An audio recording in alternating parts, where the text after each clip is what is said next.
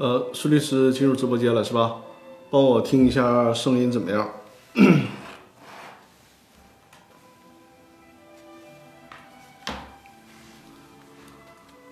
呃，等一会儿大家陆续进入直播间，我们正式开始啊。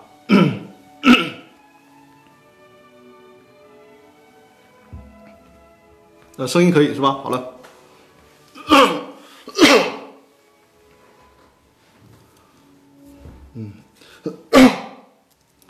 先听一会儿背景音乐吧，然后等一下大家，等一下大家陆续进入直播间，我们的直播就正式开始啊！感谢忍者不忧分享了我的视频啊，欢迎大家呃点击我左上方的头像关注我的直播间，也欢迎大家把我直播把我的直播啊分享给身边需要的朋友，包括新浪微博啊、朋友圈啊、呃这个微信群呐啊，欢迎多多转发。感谢啊，感谢分享了我的直播。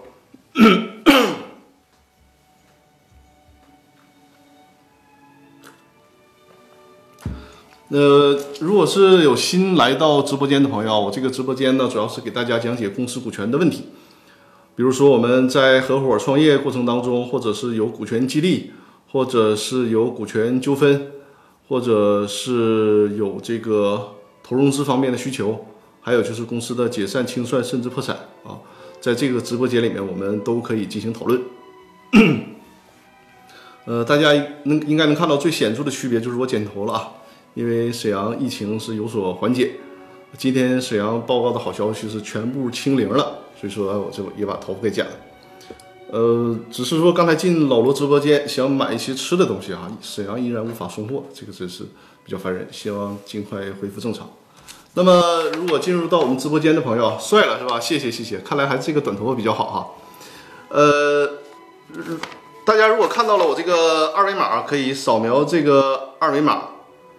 年年有余说咋没有声音？你调一下是你那边的问题吧？那个其他的朋友应该都能听到声音是吧？年年有余，你调一下你的那个直播间，看一看手机上是不是声音没调出来。呃，孙律师，我现在的那个声音都正常对吧？大家扫描这二维码，因为在我们直播间里面呢提这个公司股权的问题，可能是文字会比较多，在直播间里面呢打字会受到限制。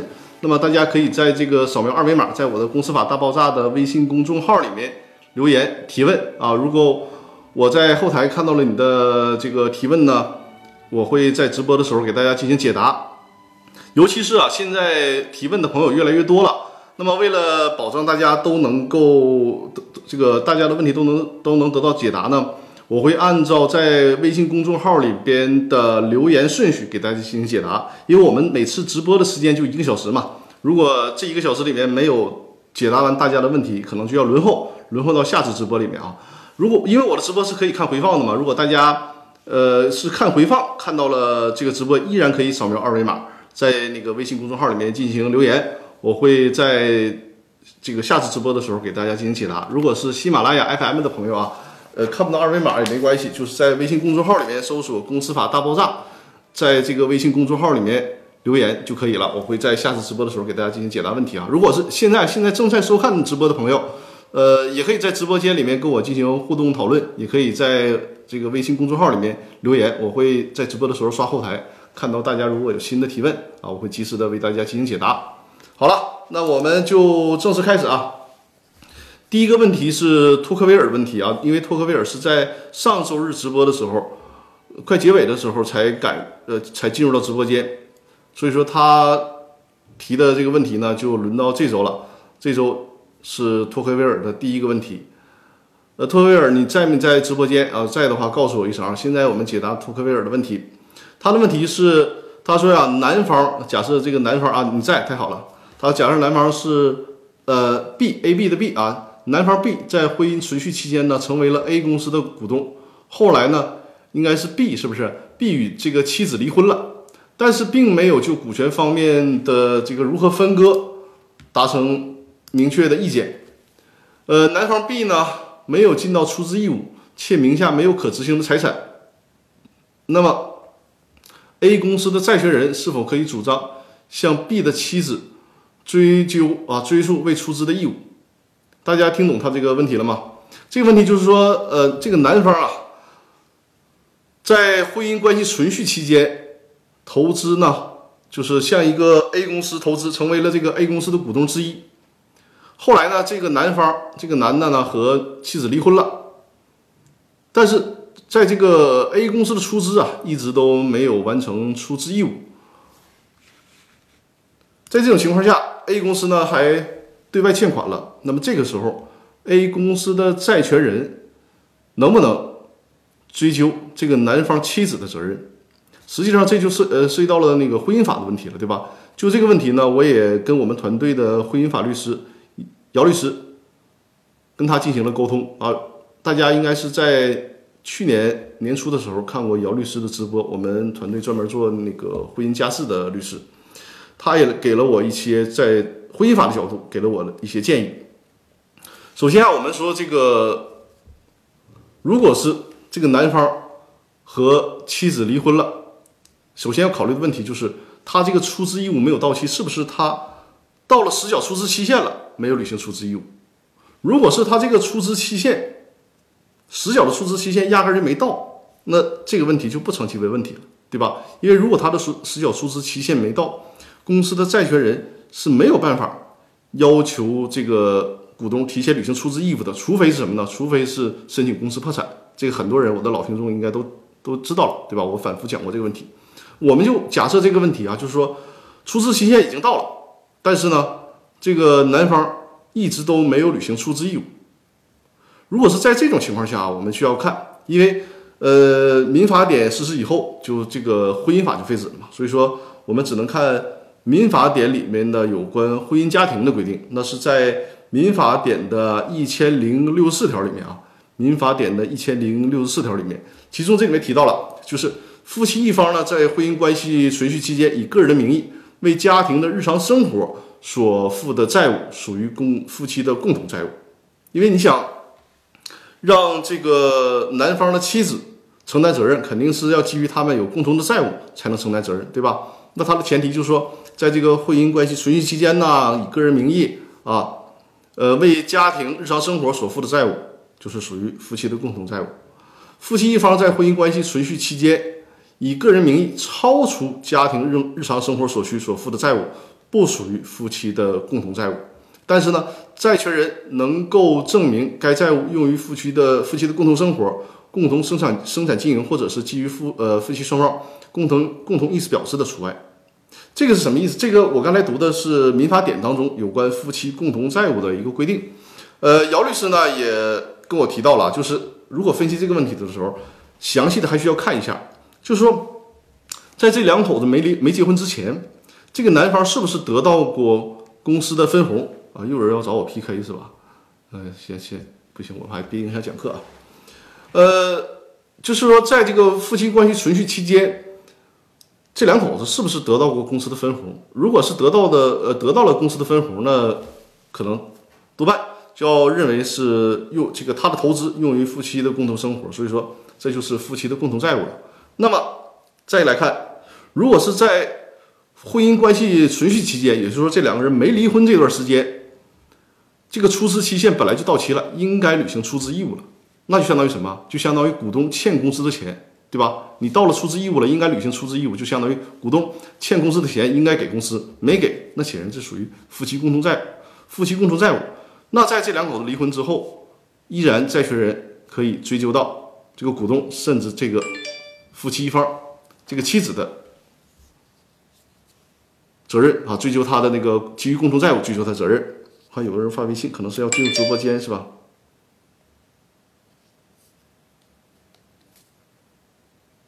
稍等啊，我给他转发一下。有人要看我的直播，我给他把那个呃直播的链接方式给他转发过去。稍等一下，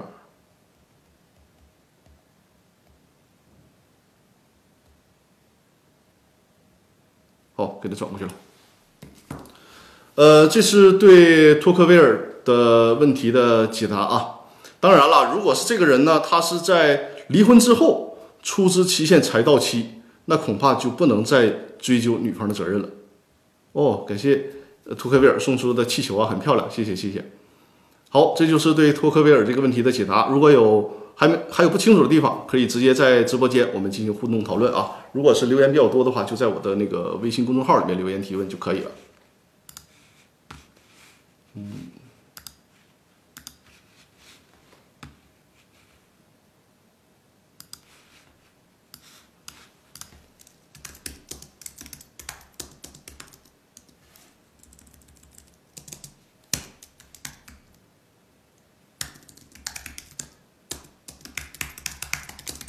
还是不清楚，我我都已经给他发图片了。大家按照那个我微信公众号上和我朋友圈发的那个图片的，呃，要就是那那那上面的说明就可以看我的直播了。肯定是需要先下载那个易直播的软件，然后在一个易直播里面搜索公司法，呃，搜搜索张根源律师，就可以看到我的直播啊。首先看我直播是先下载易直播的那个 app，下载那个易直播的软件啊，苹果和那个安卓手机都可以下载到这个软件。然后这个这个软件这里面呢，搜索张高原律师就可以找到我了，就可以看到我的直播，包括还可以看到之前的所有的回放啊。好，咱第二个问题了啊。第二个问题提问的人他的名字啊，他的名字就叫君和律师事务所加注会啊，君和律师事务所加注会啊，君和应该是一个很大的所啊。呃，他的这位朋友的提问呢，呃，这个这位朋友你在不在直播间？如果在的话，也是告诉我一声啊，也是告诉我一声。呃，因为你。大家留言提问了，然后在直播的时候听我的解答，同时呢还有个互动，那对大家的这个问题是帮助会更大的。你就相当于说这个问题，你你获得的是一个立体式的、随时的一个互动了。哦，感谢感谢陈律师分享了我的直播啊。呃，这位朋友的提问呢，就是君和律师事务所加朱快，他的提问说，请教张律师，一个公司有四名股东，其中一名股东滥用股东权利。财产混同，其他三名股东平时也参与经营，是否承担连带责任？哎，这个问题，这个问题很有意思啊！大家有没有考虑到这个问题？就是说，在这个公司法的第二十条里面规定了，就是我们专业术语叫叫揭开公司面纱。呃，用老百姓的话理解，就是说，因为股东除了一人公司以外啊，就是一个普通公司，两人以上的普通公司，股东出资的一个最大特点是什么？就是说我出了之之后，我承担是有限责任。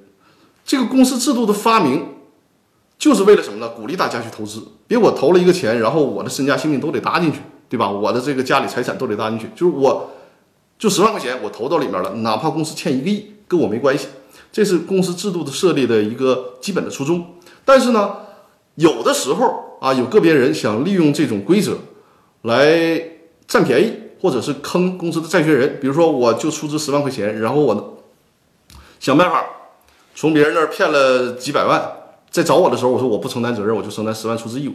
为了避免这种极端的坏分子的出现，所以说呢，公司法的第二十条规定了，就在某些特殊情况下，需要打破这种股东出资的有限责任，让这些呃不怀好意的股东对公司的债务承担连带责任。那么，公司法第二十条。规定了，就是首先你股东要应该遵纪守法，遵守公司章程，依法行使股东的权利，对吧？不能滥用股东权利损害这个公司债权人的利益，这是对这个股东的要求。如果你滥用股东权，呃，股东的这种有限责任，去刻意刻意的坑公司的债这个这个债权人的利益，那么对不起，你是需要承担连带责任的。那这个在呃法言法语上就叫揭开公司的面纱啊，揭开公司的面纱。那么这位朋友他的提问是什么呢？他说：“你看，如果比如说啊，我们理解公司有两个人啊，然后呢，呃，利用这个公司的财产混同，就是哎，利用公司这个资产给自己买房子、买车，对吧？这就显然是财产混同。然后到时候公司欠对外欠债欠债了，那么他把公司的钱都用来买房子、买车了，公司欠债还不起。他说：哎，那公司没有资产，然后我是那个公司的呃有限责任股东。”我不需要承担责任，这种情况是不行的啊！你典型的这个财务混同，所以说呢，你这两个股东是要承担连带责任的，对公司的债务承担连带责任。但是这位朋友提的问题就更细了，就是说，如果公司里面有四个股东，那么其中一个是显然是控股股东嘛，他滥用股东权利权利，给自己买房子买车呀，或者随意的搞那个公司的财务混同，把资产随意拿走。那没得说啊，这种股东他属于恶意的嘛，他触发了那个公司法的第二十条的这个揭开这个公司法人面纱的条件，这个股东他自己要对公司的债务承担连带责任。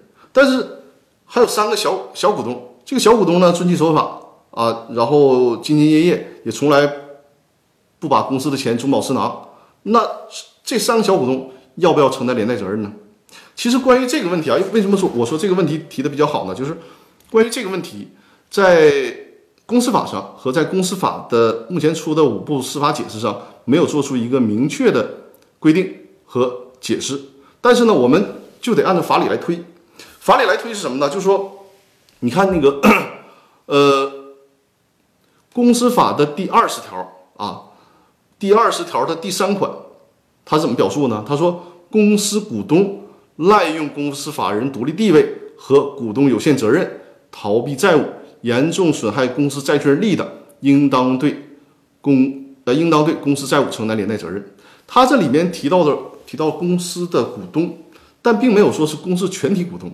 那么从这个字面上解释，我们似乎应该可以推论出来，就是他的这个公司股东是指那些做了这些侵害这个公司债权人利益的事儿的这些股东啊，他们利用自己的独立地位，谁利用了自己自己的独立地位，利用了这个股东的有限责任去侵害了公司的利益，呃利益，谁就要对公司的债务承担连带责任，就是指向这些有责任的股东。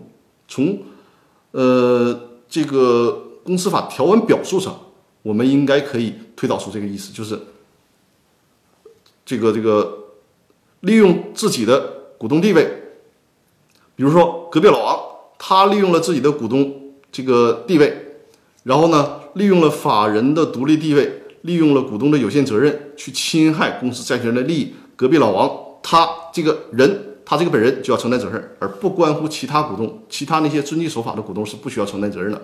这是从字面上推导出的意思。同时呢，我们还我还给大家找到了那个理论上的著作上的支撑啊，就是刘俊海教授的《现代公司法》。其实这个表述无论是在《现代公司法》的第二版和第三版都有这个表述啊。因为我当初学习公司法就是基于这个刘建刘俊海教授的《现代公司法》这部教材。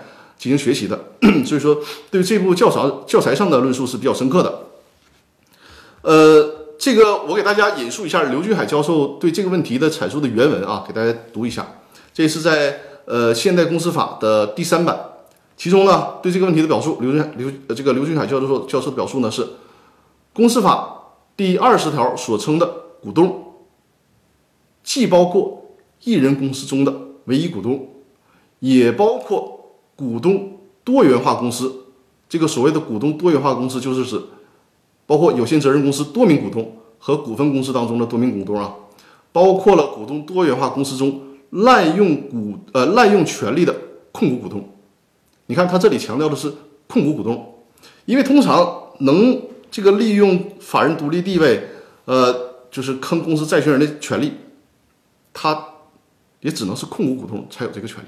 对吧？他是小股东，他想公司从公司提钱呢，或者是呃，就呃就这个出一些公司的股东会决议，他也没这个能力，对吧？他也没有这个表决权，所以说通常他是指滥用权力的控股股东才会出现这些问题。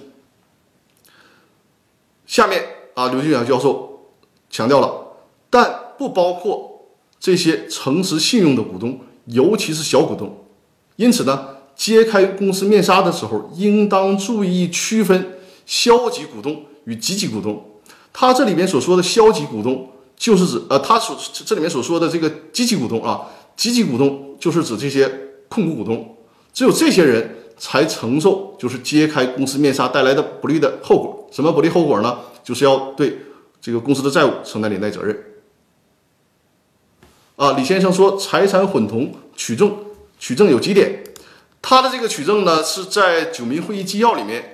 给列出了几个特征啊！你这个正好你提这个问题了，我给大家找出来这个会议纪要，大家可以看一下啊。稍等，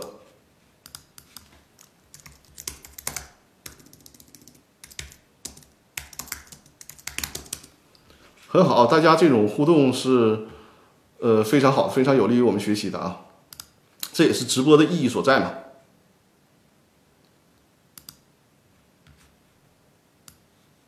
我先把刚才那个问题说完啊，就说，按照刘俊海的教授也证实了我所推导的那个公司法，呃，我所推导的公司法第二十条第三款，就是那里面那个股东，就是指谁有责任，谁就是承担连带责任那个股东，而不是说全体股东啊，不是那种株连九族式的啊，不是这样。啊，陈律师说第七条和第九条来的是吧？对对，这个条文记忆还是很清晰的啊。对赌协议啊，民法总则。好，来了第十条啊，你你你记差了一条啊。第十条就是人格混同，最高院在九民会议纪要里面给出的是，他说呢，综合以下几个要素啊，综合几下以下几个要素，就是要通常考虑。因为什么呢？为什么最高法院对这个事儿表述是这么保守呢？因为原则上，这个股东。就应该是承担有限责任。如果让股东承担对公司的债务承担连带责任呢，他就相当于打破了这个公司制的游戏规则了嘛。所以说，对于这种打破游戏规则的事儿，必须得是非常非常的慎重才行。所以说，如果法院法官要判令股东承担连带责任，他需要综合考虑若干要素，可能还要加上一些自由新政，然后很谨慎的来判决股东承担连带责任。这些要素包括什么呢？第一个要素啊，就是。股东无偿使用公司的资金或财产，不做记账记载的，不做这个账务记载的，比如说公司的车，平时全是自己开，然后这个公车私用，或者是公司的房子自己拿去出租啊，自己拿去开其他的这个店铺，这都有可能。那么这就是一个公司的资金或者财产。还有就很典型的特征，可能很多公司存在这种情况：公司账面上有一百万，哎，这一百万我家里要用，我先拿走八十万，对吧？然后也不做账务记载，实际上，比如说你拿走这个八十万，如果从财务上记载为借款，哎，这种情况下，如果明确人家都记载为借款，这个你不能认定为是财务混同啊，这个是需要注意的。就是那些不记账的，把公司当自己家，一点不做区分，这种情况是会被认定为可能构成滥用法人的这种独立地位。第二个要素就是。股东用公司的资金偿还股东的债务，或者将公司的资金供关联公司无偿使用，不做财务记载，就是这个跟上一条相似，只是说他说的更细了。就是你利用公司的资金，比如说你欠人家二百万，你从公司的账号直接提了二百万去偿还别人的这个款项了，而且财务连记载都没有。就是正常情况下，你最起码应该记个你从公司借款财务连记载都没有。这种情况下也是一个很典型的。就是利用法人独立地位，这个股东和公司的财产混同啊，这是一个问题，一个现象。第三个考虑的要素呢，就是呃，会计公司的账簿与股东的账簿不分，致使公司的财产与股东的财产无法进行区分。你比如说，这这一百万，你到底是你自己的钱还是公司的钱？因为你没记账，谁也分不清楚。或者或者是这个车辆可能登登记在这个公司的名下。却被你长期租给别人了，这些情况就都属于这种特点啊。第四个特点就是股东自身收益与公司的盈利不加区分，致使双方利益不清。这个比如说很多的餐饮企业，餐饮企业，比如说如果它是这个有限公司制的餐饮企业，但是依然搞所谓的体外循环啊，公司接单了，这个饭店接单了，然后都打到那个股东自己的名下，最终弄来弄去。你也不知道是股东自己的个人收入还是公司的收入了，这也是属于这个情况之一。第五个特点呢，就是公司的财产记载于股东名下，由股东占有使用。比如说，公司本来公司花钱买了一辆奥迪车，结果呢却记在了股东个人名下。公司花钱买，记在股东个人名下，而且公司这个股东长期占有使用，这也是符合这种情况。呃，第六点就是一个兜底条款，就是他所说的人格混同是人格混同的其他情形。因为现实当中，他的这些情况肯定是复杂的，对吧？嗯，法律是不能穷尽列举的，所以说他给一个给了一个法官自由新政的空间，就是如果你认为股东的这某些行为虽然是呃司法解释或者是会议纪要里面没有明确的罗列出来，但是呢也可以被推定为搞这个财产混同，那么依然可以适用揭开公司面纱，就这个股东对公司的债务承担连带责任。嗯好，这是对君和律师事务所啊，对这位朋友的问题的回答。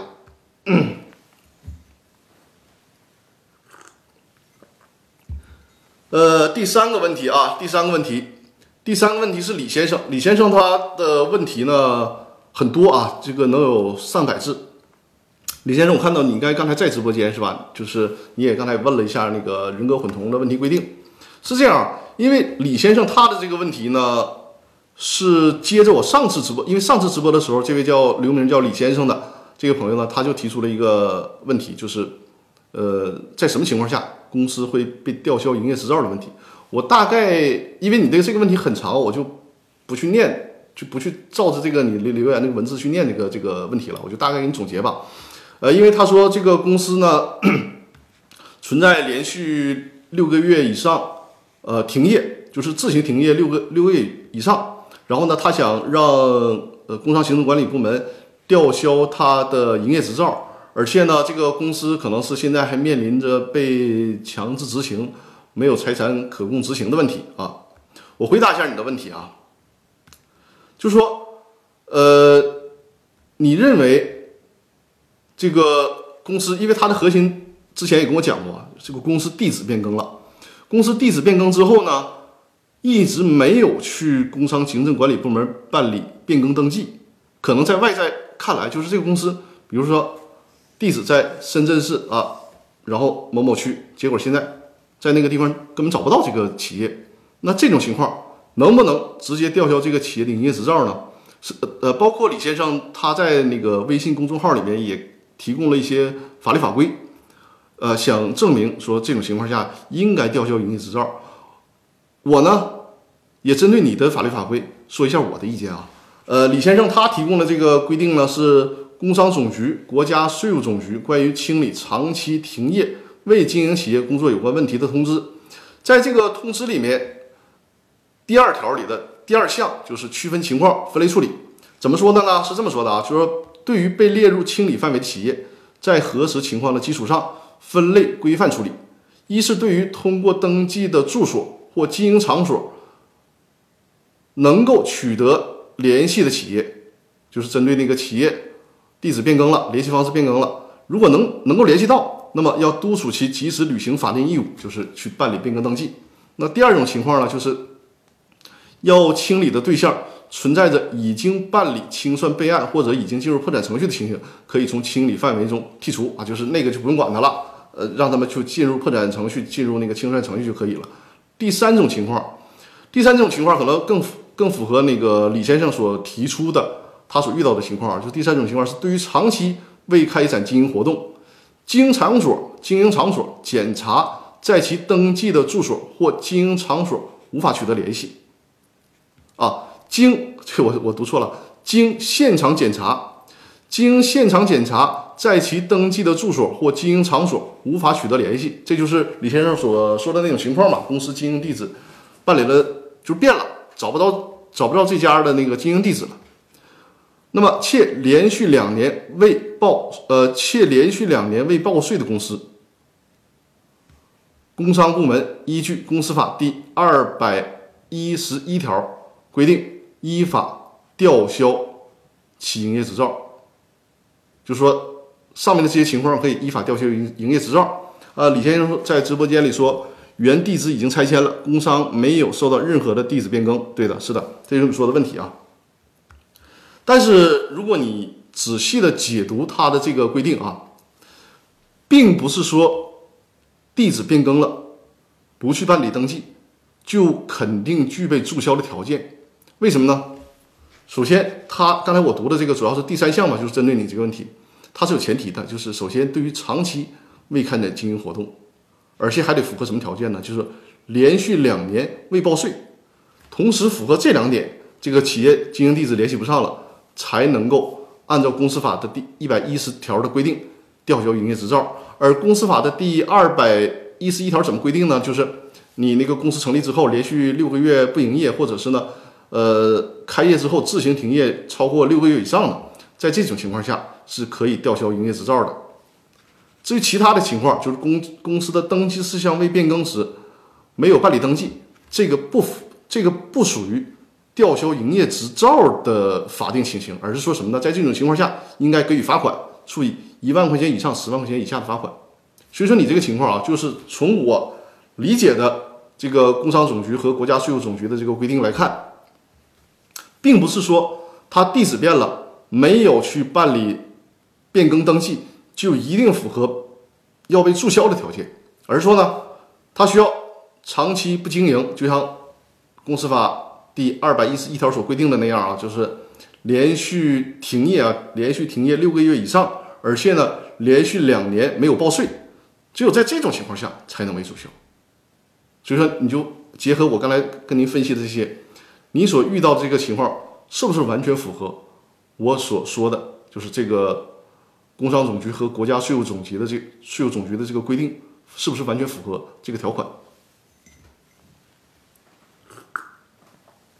如果不能完全符合，那人家不给注销，这个也没没有办法。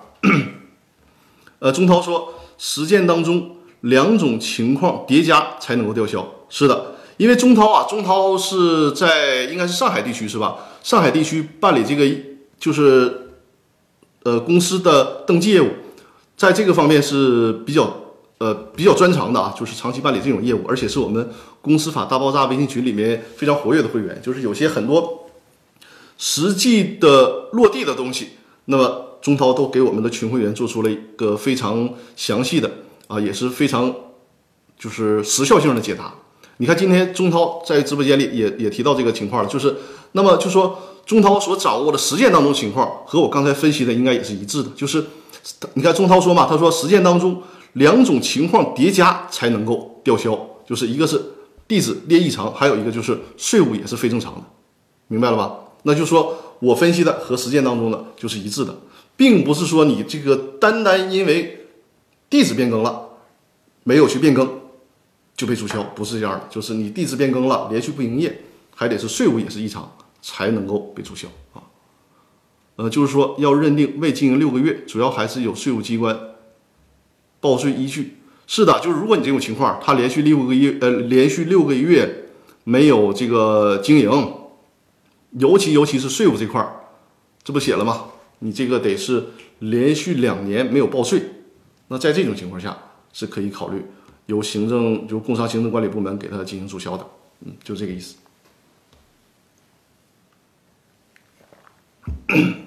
我们公司法大爆大爆炸的微信群也是各个行业的专家。呃，钟涛说，吊销未注销的企业，债权人可以连股东一起起诉。是的，这就是我现在公司法大爆炸里面啊，这是提问是吧？钟涛问，吊销未注销未注销的企业。债权人可以连股东一起起诉吗？他是这样啊，分两种情况。正好回答一下钟涛在群里呃在那个直播间的提问。呃，如果是这个，我们看一下，因为我恰好是在那个呃喜马拉雅的那个公司法大爆炸的音频音频里面，我这个这周正在讲，就是这部司法解释的条文，给大家进行解读。大家可以看一下我最近。更新的公司法大爆炸那个音频课程啊，稍等一下，它是在那个公司法的司法解释里面有这个规定。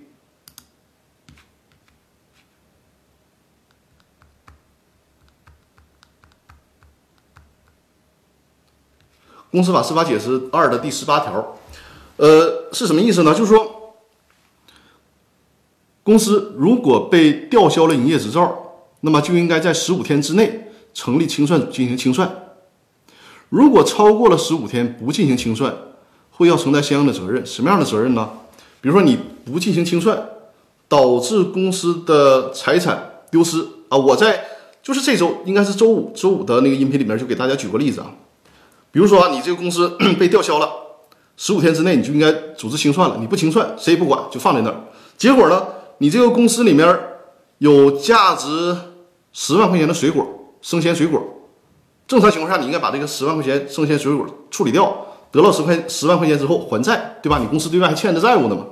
那你公司被吊吊销营业执照了，这个公司也没人没人管，导致这十万块钱的水果烂掉了，一分钱都不值了。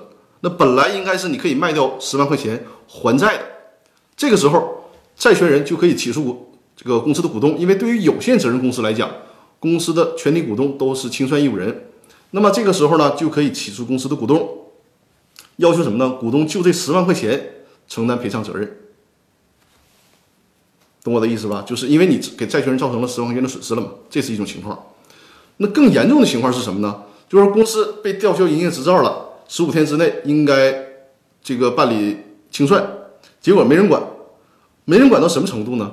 公司的财务账册都没人管，莫名其妙的就丢失了，导致结果是什么？公司根本就没办没有办法清算，因为公司清算就主要理清楚公司有多少资产，能不能偿还债务，然后是不是构成那个资不抵债破产，结果这些账册都没了，导致公司根本没有办法查清到底是怎么清算，到底是不是破产，那这个情况就严重了，这个时候公司的股东就要对公司的债务承担连带责任。这是一个很很重的处罚了，就相当于说，在这个层面上揭开公司面纱，就是你所有的股东，因为你属于清算义务人嘛。我主要针对是有限责任公司来讲，这个股份公司它有另一套规则，我们呃回头会在那个公司法大爆炸的音频里面来讲，就是这种这种情况导致公司根本没有办法进行清算了，那么股东就需要承担连带责任了，就这个意思，嗯。啊，李先生没问题，因为我们直播间，他说，呃，不好意思，问的太多了，没问题，我们直播间就是给大家解答这个这个问题的嘛，这是直播的意义就在这里啊。然后李先生问，税务非正常户能在哪里查询到非正非正常户的状态？我们那个公司法大爆炸的那个微信群里的专家钟涛啊，给大家在直播间进行了解答，我给大家读一下曾涛的回答，他说，针对这种情况啊。这个省税务呃省税务机关的官方网站，输入公司的名字就可以查到非正常户了啊，或者是区号加一二三六六电话查询，怎么样？咱们这个公司法大爆炸微信群的专家回答的很具体了吧？就是你或者上各个地区的省省的税务局的网站，然后查询这个公司的具体名字，或者是打那个电话一二三六六，但是加区号，比如说我们沈阳就加零二四啊，这个。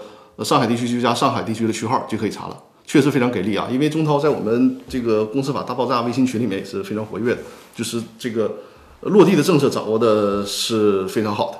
好，我们接着回答啊，因为这才回答了我们三位朋友的提问，因为今天一共在后台我就看到了至少七个提问，我们抓紧点时间啊！现在已经三十七分钟过去了哈，抓紧时间啊！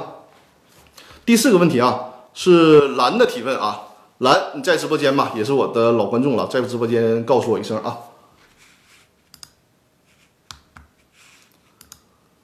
嗯，稍等一下。嗯，呃，蓝的提问啊，蓝的提问是这样的，他说，个人独资企业，这也是我们今天的主题了啊。个人独资企业的出资人借款，该企业做担保可以吗？就是有这么一个啊，你在直播间，好的好的，有这样一个独资个人独资企业，然后呢？呃，出资人借款，比如说个人独资企业，这个出资人谁呢？是张三儿。张三儿对外借款，那么这个个人独资企业可不可以给他担保啊？如果做担保，是否要查明个人财产出资还是家庭财产出资？如果是家庭财产出资担保，那么在这个担保决定上是否需要家庭呃成员签字？出资人作为借款人，是否有必要追加该企业做担保？如果该企业不做担保，是否可以执行该企业的财产？这里面就需要提示大家注意啊，因为蓝他的提问呢是什么呢？他提他问的问题不是公司，而是个人独资企业。那这我就有必要先跟大家说清楚这个个人独资企业的概念。个人独资企业它可绝对不是一人公司，这个大家一定要清楚啊。一人公司它首先是一个公司，只是说它的股东是一个股东，所以称其为一人公司。但是呢，个人独资企业它是用的不是公司法，而是专门有一部法律叫做个人独资企业法，所以说它不是公司。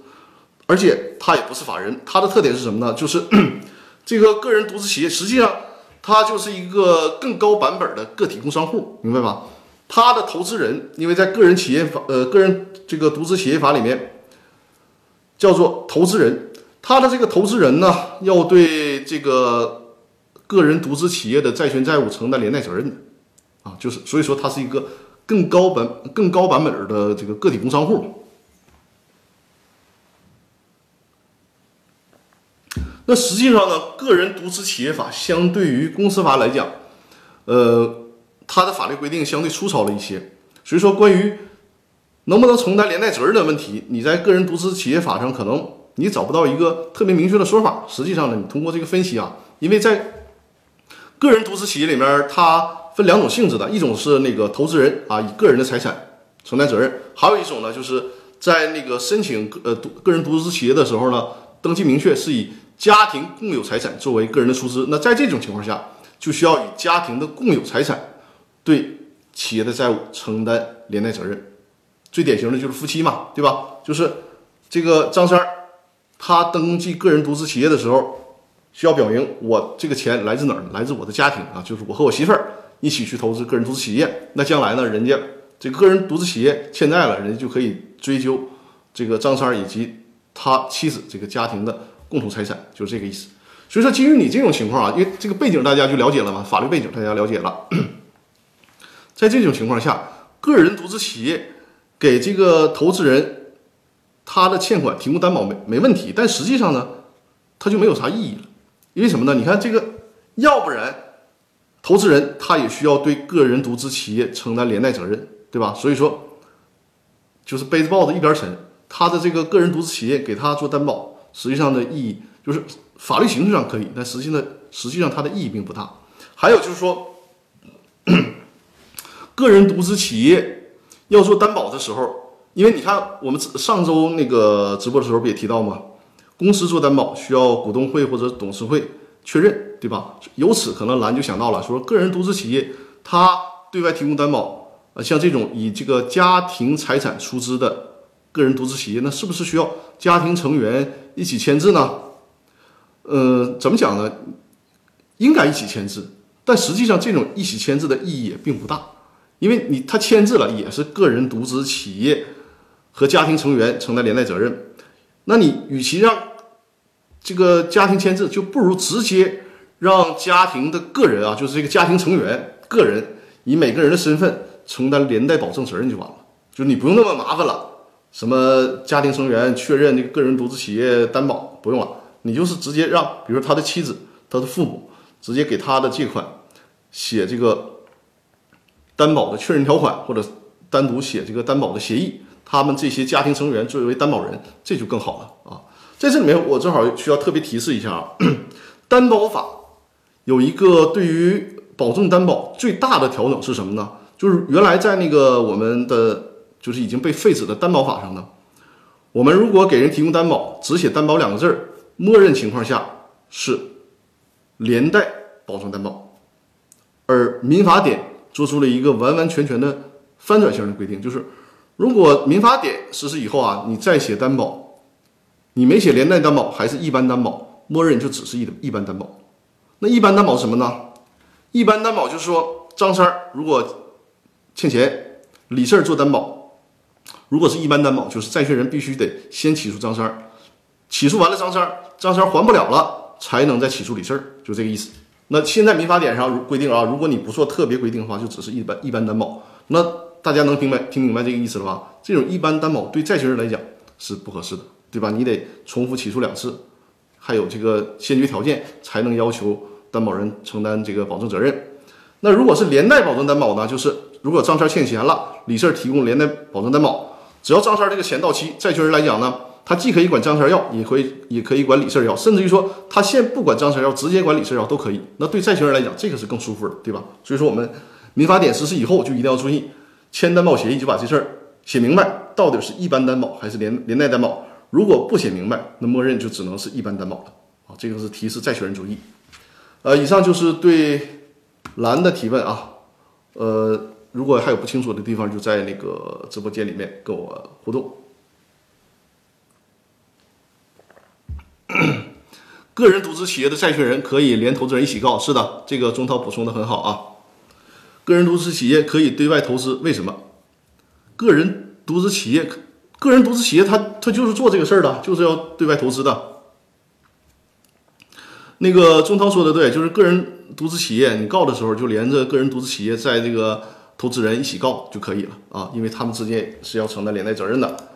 好，呃，第五个问题啊，第五个问题是仁者不忧，仁者不忧也是我的老观众了，在直播间吗？呃，钟涛说注销了该投资人的债务有期限吗？那就是适用这个诉讼时效的期限了，适用诉讼时效的期限。呃，仁者不忧，他的问题呢是有一个有限责任公司，现在呢打算吸收外部的资金，走增资扩股的方式，但是呢，这个打算投资的单位工商登记的性质是集体企业，呃，他的上级主管部门是，它的上级主管部门是国资委牵头成立的一个企业管理的咨询公司。那么我想问的问题是，投资公司和目标公司能不能在公司章程中约定同股不同权，或者是？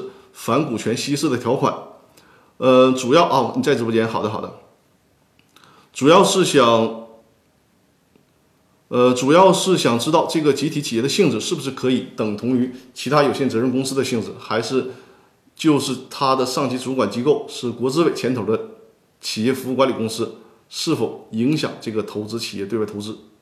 啊，还有就是它的上级主管部门。是这个国资委牵头的企业服务管理公司是否影响这个企业的投资？这个问题啊，首先呢，你提到了就是就就像就相当于其中一个股东嘛，它是集体企业。如果它是集体企业啊，它不是国有企业，所以说在这个操作上呢，自由空间就会大一些，因为国有企业它的说道就比较多了。那如果是你的集体企业，我认为是可以设置那个同股不同权的，就从这个角度来讲。是没什没有什么问题的，包括那个呃反稀释条款都是没有什么问题的。但是你要注意啊，集体企业呢和这个有限责任公司，它还是两种不同的企业形式啊。因为有限责任公司它适用的是公司法，而集体企业呢，目前它没有专门的法律的规定啊，只有这个叫做《城镇集体呃城镇集体所有制企业条例》，就有这样一个条例的规定。那么城镇集体所有制企业条例这里面规定了集体企业的性质是什么呢？集体企业的性质也是就是集体企业，它首先它也是法人，它也是法人，只是说呢，它不归这个公司法来管，它是法人，也是承担有限责任。它是由什么组成的呢？是它的财产属于叫劳动群众集体所有。在这个集体企业里面，你就得搞清楚这个集体企业成员是谁，因为你刚才说了，他的上级主管部门是谁谁谁，你要注意，不单单看他的上级主管部门，还要看他的集体企业的成员，因为呢，在这个集体企业当中，职工代表大会是集体企业的权力机构，所以说你在这个问题上，你需要去留意啊，因为这是集体企业这个特殊性质。实际上也是我们国家特殊历史时期所形成的这样一种企业形式。那对于集体企业，如果你想彻底的了解集体企业，它因为它它不能适用公司法嘛，它具体适用哪个法律规定呢？其实，在民法典的第三章啊，民法典的第三章法人里面，盈利法人就是它属于除公司以外的另外一种盈利法人的形式啊。呃呃，另外我跟大家说一下啊。就是这个民法典的第三章法人呢，实际上呢，它沿用的就是之前的呃民法总则，民法总则里面的这个法人那一章几乎没有什么变化。所以说大家啊，看到这个二维码没？登录我的微信公众平台，还有其他的功能，就是你在这个微信公众号里面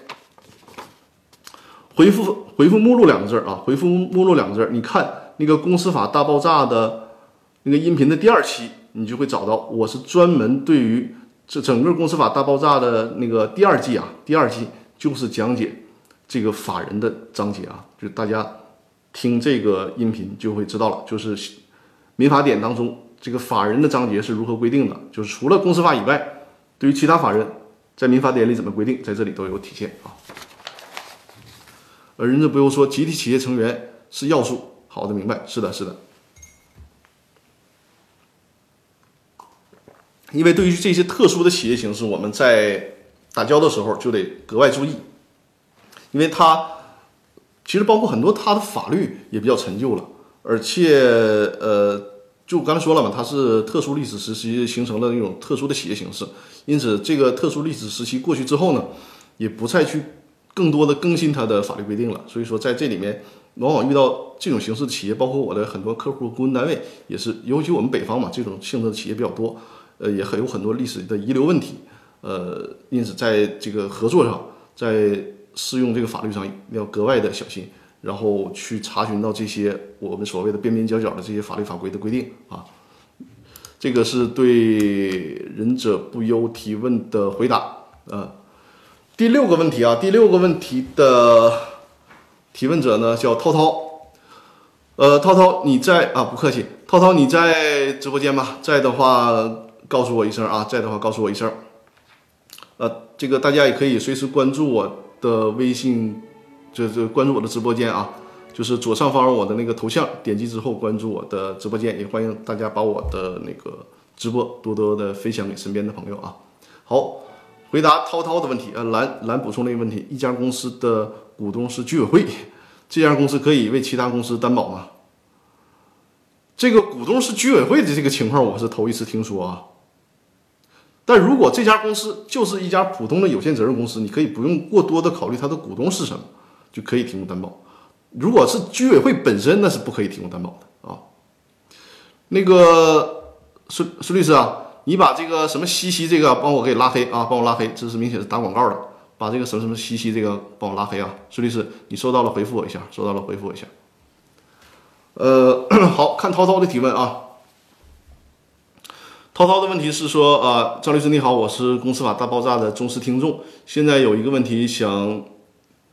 啊，孙律师，好的，很给力啊，很给力。呃，现在有问题想请教，想向你请教。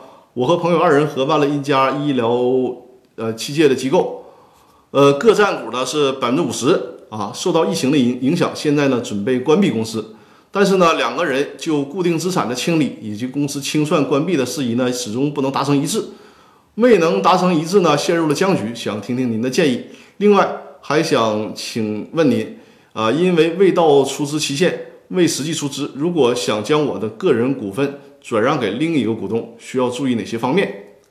而且呢，他提到了业务已经停了，但是从工商的角度啊，从工商的角度还是正常经营的。呃，税务呢，每月都是零申零申报，对外无债权债务，二人就固定资产清理的价格达不成一致啊，距离差距比较大。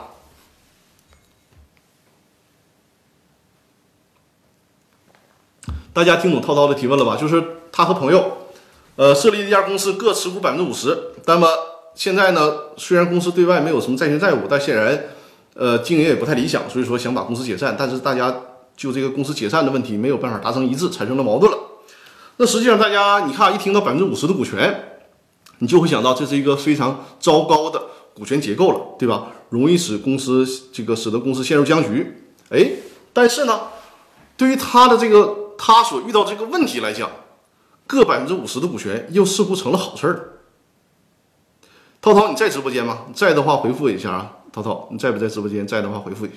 就是说，呃，百分之五十股权是一个很糟糕的问题，是很糟糕的那个股权的架构。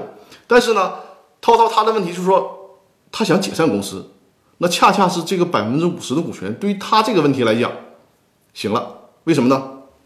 因为正是因为各持有百分之五十的股权。所以说呢，才会很明显的，才会很明显的使公司陷入经营管理的僵局。呃，回复一下之前关于居委会的问题。居委会、村委会提供担保是不可以的。好，我现在把那个直播间呃，就是微信公众号里的提问先解决掉啊。就说你这个各百分之五十，显然就会使得公司的经营管理陷入僵局。因此呢，你根据这个公司法的司法解释，就是一旦公司经营管理陷入僵局了，那么继续存续，如果会使公司的这个股东利益遭受损失，那持股百分之五十以呃持股百分之十以上的股东就可以申请人民法院进行强制的解散公司。你看。现在呢，你们俩面对的情况就是各持股百分之五十，显然至少是你这一方不想再经营下去了，想让公司解散，那么你就可以以此为由，啊，然后比如说，还当然你还得收集一些其他的证据了，就说你这个在证据上你要呈现给法院的是你通过了一些努力，穷尽了一些手段，公司的经营管理僵局依然没没有办法解决，这个时候。你就可以通过诉讼的方式要求公司解散。一旦法院判决公司解散，下面呢就可以申请另外一个程序，就是公司清算程序了。那么后续你的这些目的就能达到了。只不过呢，这个时间周期，这个时间周期就会很长了，因为涉及到诉讼，一个是这个公司解散的诉讼，另外一个还有是这个非诉程序，就是那个公司申请公司强制清算，所以它这时间会比较长，而且呃，你是申请法院强制清算嘛，还会产生一定的费用啊，就是这个问题。呃，至于说那你说的那个股权转让啊，你你的那个出资没有到期，依然它不会妨碍你的股权转让的。只不过我之前提示大家，为了防止后患，最好是转让实缴出资的股权，否则的话，因为毕竟还有一个公司法司法解释三的那个规定在那儿嘛，就是呃，如果从安全的角度，肯定是你实缴出资之后。你再转，你再转让股权就没有任何的后患了，不用担心了。否则的话，还还会有一定问题。但是呢，你这里提到了，你如果想转让股权的话，另外一个股东同意收你的股权，没问题，那就卖给他就就可以了。你可以考你你另一个途径呢，就是可以考虑把股权呢转让给其他第三方。当然，如果你转让给其他第三方呢，就需要注意一个程序，就是让现有的股东行使优先购买权，征得他的同意。当然，如果他不同意。还不优先购买，那你就视为他同意了啊，就这个意思。看一下，这是涛涛的提问，我看还有，嗯，应该是这个六个问题，我看还有后台还有没有还有没有新的问题啊？哎，我就歇口气儿啊。呃，孙律师说了，说没有负债减资也可以吧？也可以，呃，涛涛，你注意啊，就这个孙律师不也说了吗？没有负债减资也可以，但问题是呢，这个减资需要三分之二以上表决嘛？你们两个人现在持股的股权是各百分之五十，所以说你那你就能能不能这个说服你的另一股东同意你减资啊？如果他能同意你减资了呢，实际上他把你的股权收回去也可以了，对吧？就只要大家同意就好啊，您您说吧。我看一下后台啊，后台好像有一个新的消息啊，已经注册成立的公司和投资人签订的入股协议效力如何？已经注册成立的公司和投资人，投资人投资入股啊，他从逻辑上是不应该和公司签订的。当然了，如果是增加注册资本，在实际操作当中呢，可以和那个公司签订协议，但是。你要区分，呃，没有增资，没有增资已经成立的公司，那怎么和投资人签订协议啊？如果是转让股权的话，是百分之百的不能和公司签订协议的，因为公司没有办法转让股权，转让股权的主体应该是公司的股东。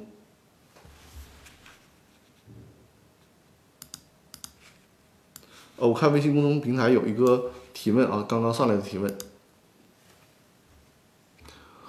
没有增资也不是管转让股权，那是什么呢？所以说这个协议是不是就不成立啊？因为他你看啊，他签协议，他想他想成为股东，你说他凭啥成为股东嘛？要不然增资，要不然转让股权，对吧？要不然他他他咋成为股东的呀？那如果这两个都不是了，我觉得你这个协议就是严重有问题了。嗯，呃，微信公众号有个叫满啊，有个叫满的朋友在不在直播间？在的话告诉我一声啊，我看到了你的提问啊。这位朋友他的提问说：“张律师你好，呃，某公司创始人想在家庭内部分配股权，原则是给原则是儿子给股权，女儿呢给分红权，在公司清算的时候剩余财产还女儿就是给女儿不单单还有分红权，还有公司清算的时候剩余财产的分配权，就是不想女儿具有股东身份，但是还要给她分红权和分配权。如果按照这个办法，这个股东。”可不可以仅仅把其持有的股权中的部分分红，呃，分红权和分配权分给女儿？这种做法合法不？对女儿有没有保障啊？你这个问题啊，满，如果你在的话啊，你在的话哈，你这个问题呢就很类似于这个股权激励当中的虚拟股，实际上呢，你这个也是虚拟股了。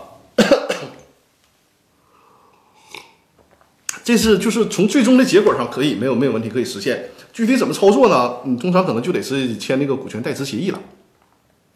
就说你们签订一个内部协议，相当于说这个女儿的一部分权益由他儿子代持，代持什么呢？代持的层面是分红权。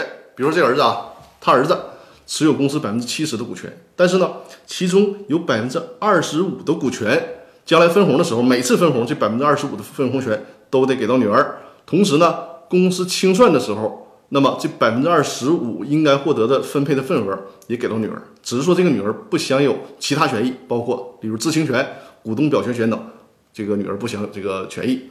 那这个呢，就是她的这个权益可能就没有办法写入公司章程了。当然了，你也可以考虑写入公司章程，只是说你们在公司章程上，在股东协议上得特别约定。这个女儿的表决权全都给到了儿子啊，就是这个问题。另外一个呢，还需要签订一些协议，防止这个呃男就是这个儿子他不诚信，把股权质这个质押呀，或者是转让给他人，签上这些违约条款。就是在实践当中操作当中，你这个最终的结果是可以实现的，但是呢，在协议的设置上是需要完备的才可以啊。对你刚才提到的那个。什么既不增资也不转让股权，他那个协议是根本是实施不了的。是的，呃，年年有余说，老股东直接赠与这两个权利可不可以？不建议这么做。你你搞赠与的话，你会引引起很多的法律问题。就是你想想，你怎么赠与？你是要把这个股权登记在女儿名下吗？如果你登记在女儿名名下，你还不想让人家有这个表决权，就必须得有协议，至少是这个父亲、女儿、儿子签三方协议才可以啊。股权还都在老股东手里，你是在老股东手里。如果在这个老父亲的手里，他在世的时候想怎么处理都怎么处理，那没问题。那你得考虑，万一是很不幸过世了呢，对不对？你之前你事先没有协议，虽然是亲人之间，但也有可能因为利益的问题发生纠纷呢，对吧？所以说，在这个问题上，如果你想把它处理的很周全，大家的利益都保障，建议还是签订协议啊。我们时间直播时间已经到了，是吧？哎呀，呃，我看到了陈律师啊，你还有一个啊，我看看啊，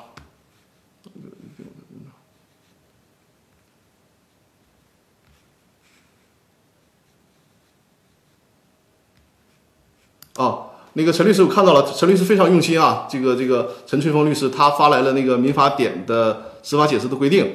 呃，这个规定上说，居民委员会、村民委员会提供担保的，人民法院认定应当认定担保合同无效。然后后面有个代书条款，代书条款呢说，代依法代行村集体经济组织职能的村委会啊，依照村委会组织法规定的讨论决定程序，对外提供担保的村外除外啊。这个陈律师提示的啊，大家注意一下，陈律师的提示非常用心啊，特意在那个微信公众号里面给我发来，就是个代书条款。只是这个代书条款呢，我们可能大家这个平时接触的比较少。这个我再给大家读一遍这个代书条款，就是原则上居民委员会、村民委员会是不能提供担保的，提供担保是无效的。但是呢，在一个特殊情情况，就是说依法代行村集体经济组织职能的村委会，而且还需要依照村委会组织法规定的讨论决定程序对外提供担保除外。啊，大家把这个问题再记一下就行啊。这这个是一个补充。呃，我看看，年年有余说签订三方儿呃三方协定，儿子要签，是的，是的。而且你还要注意啊。呃，如果涉及到其他权益的话，呃，你这种情况，这个三方协议应该就可以了，因为它如果不涉及到对外转让股权呢、恢复股东身份呢，就不需要公司其他股东签订了。就是如果是仅仅限于你一个分一个分红，呃，一个这个公司解散的时候那个分配权，那么你们三方签订协议就可以。啊，哎呀，好，今天是直播时间已经到了，已经到了。那么，哎呀，我发现这个咱直播间里的，所有的观众是越来越给力了，完全是互动起来了，已经嗨起来了。哈 哈呃，也感谢啊，这个钟涛，感谢陈律师啊，就是也是协助我完成了这个直播，非常非常好，非常感谢。呃，张律师，我的问题还没有回答，哪个问题？我我有遗漏的问题吗？你不行，你复制一下，我看看。啊，时间很快就过了，对，对的，签三方协议，儿子也签，对的。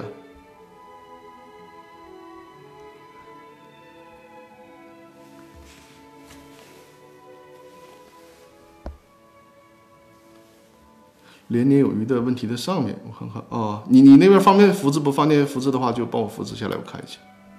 我想问一下，我想啊，你想问这样的效协议效力如何？有呃是有效需要解除还是无效？你是指刚才提到那个公司和什么股东签那个吗？因为我没有看到那个协议的具体内容，我是没有办法下断这个断言啊。就是我初步你判断，如果这种情况应该是无效的，应该是无效的啊。因为你想想，这个公司是没有办法处置自己的处置公司本身的股权的，就好比说人坐在椅子上是没有办法给自己抬起来的，就这个意思啊。当然了，如果是更确切的回复的话，只能是看到你这个协议才能给你一个准确的答复。嗯，是的，就这个意思。啊，哎呀，这个直播的太满了，我现在口干舌燥，这是。最后再强调一下，就是 因为我们今天直播直播的时间到了嘛，如果大家还有问题想问，就是扫描二维码啊。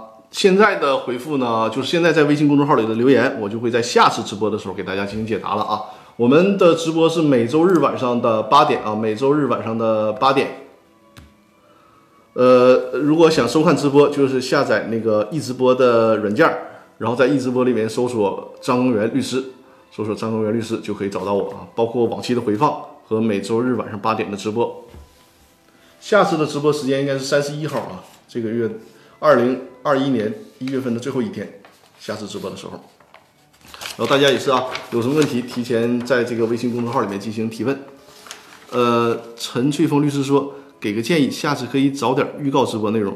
呃，陈翠峰律师，你有关注到我的那个微信公众号吧？我的微信公众号每每呃每周日直播之前，通常在中午啊或者是三四点钟之前都会发那个微信公众号。就是有对直播内容的简要预告，当然了，因为这个预告当中没有办法把大家所有的问题都都去列出来，嗯，就是做一个提纲的预告。嗯，好，呃，另外一个说一下我的那个微信公众号，除了扫描二维码之外，还有一些功能啊，可以早几天是吧？因为这样，这个问题的收收集啊，因为大家很多人都是他留到了，就是比如说周六周日才提问。通常他那那个问题没有全都呈现出来，嗯，钟涛说下次来个合伙企业的介绍，还有破产法，可以可以可以接受你的建议，给大家介绍一些合伙企业和破产法的有关内容。大家在那个微信公众号里面呢，如果回复啊，直接回复“团队”两个字，就可以看到我们苹果树团队每位律师的介绍。呃，孙律师，你 你又来活了，把那个什么双西西这个帮我也拉黑啊。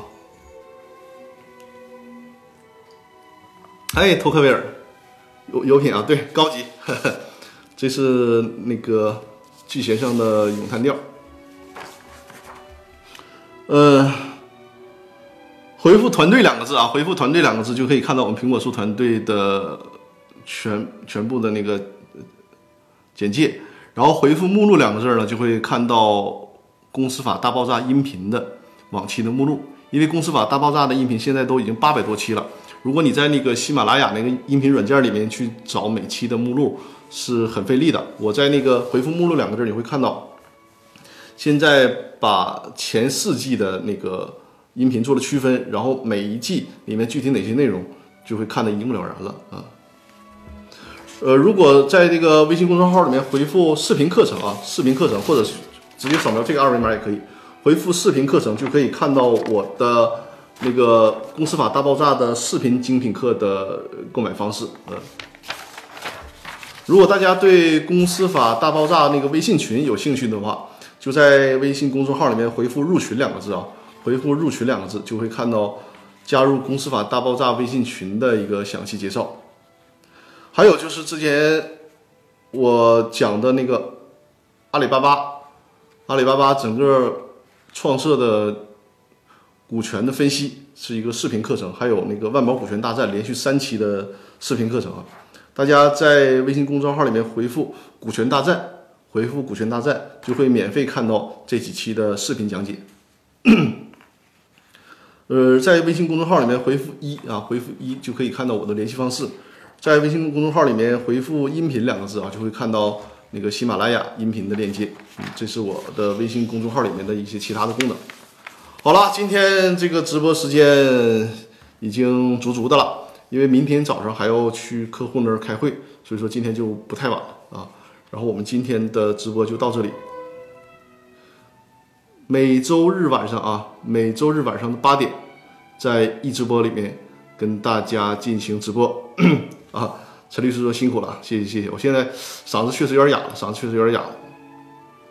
呃，还有什么要说的？还有什么？就是咱就下周日见呗。大家欢迎踊跃的在微信公众号里面留言啊，因为确实得先留言，因为很可能出现什么。现在的留这个提问越来越多了嘛，大家也会发现，原来我我的回答问题是半个小时，现在是回答问题一个小时的时间都未必能全回答完。就是只能是先到先得，谁先他有时间排序嘛？谁先在微信公众号里面提问，我就是先回答谁的问题啊。如果在这个一小时里里面没有排上的，就恐怕就得留到下一期直播的时候进行回复了啊。呃，看看还有什么要跟大家说的，应该是没有了吧？对，最近在迷这一套书啊，就是《银河帝国》，我现在看到第三本，之前买了七本，然后看到第二本的时候，我就一口气把十五本全都买了。争取在，我现在特别盼着那个春节假期，春节假期就是能彻底放松一下，就特别盼过年，特别盼过年，能在家好好看看这些闲书。嗯，好了，我们这次的直播咱就到这儿了啊，感谢各位的支持啊，太给力了，这个直播间质量越来越高了啊，还有这么多好朋友帮助我完成直播。好了，我们每周日晚上八点啊，在一直播里面进行直播。好的，陈律师晚安，谢谢大家啊，谢感谢托克维尔送出的礼物啊，欢迎大家多多关注我的直播间，多多转发我的直播啊。对，是科幻的，一部非常经典的科幻的作品，一共全套是十五本啊。埃隆·马斯克据说埃，据说据说埃隆·马斯克把这本书和他的火箭，就是由他的火箭带着这这一套书发向了太空。哼哼啊，叫什么名啊？银河帝国，银河帝国。一共十五本，要是全套的话，一共十五本。好了，我们直播就到这里了啊！感谢各位的收看，非常非常给力啊！也这一个小时的时间，我也和大家相处的非常愉快。好了，我们下周日晚上八点再见啊！向右看齐，你是才过来吗？还是怎么样啊？好像我才看到你的名字，你是是才过来吗？下次可以早点来啊！好的，好的，好了，我们下周日晚上八点再见，谢谢大家，再见再见，感谢大家。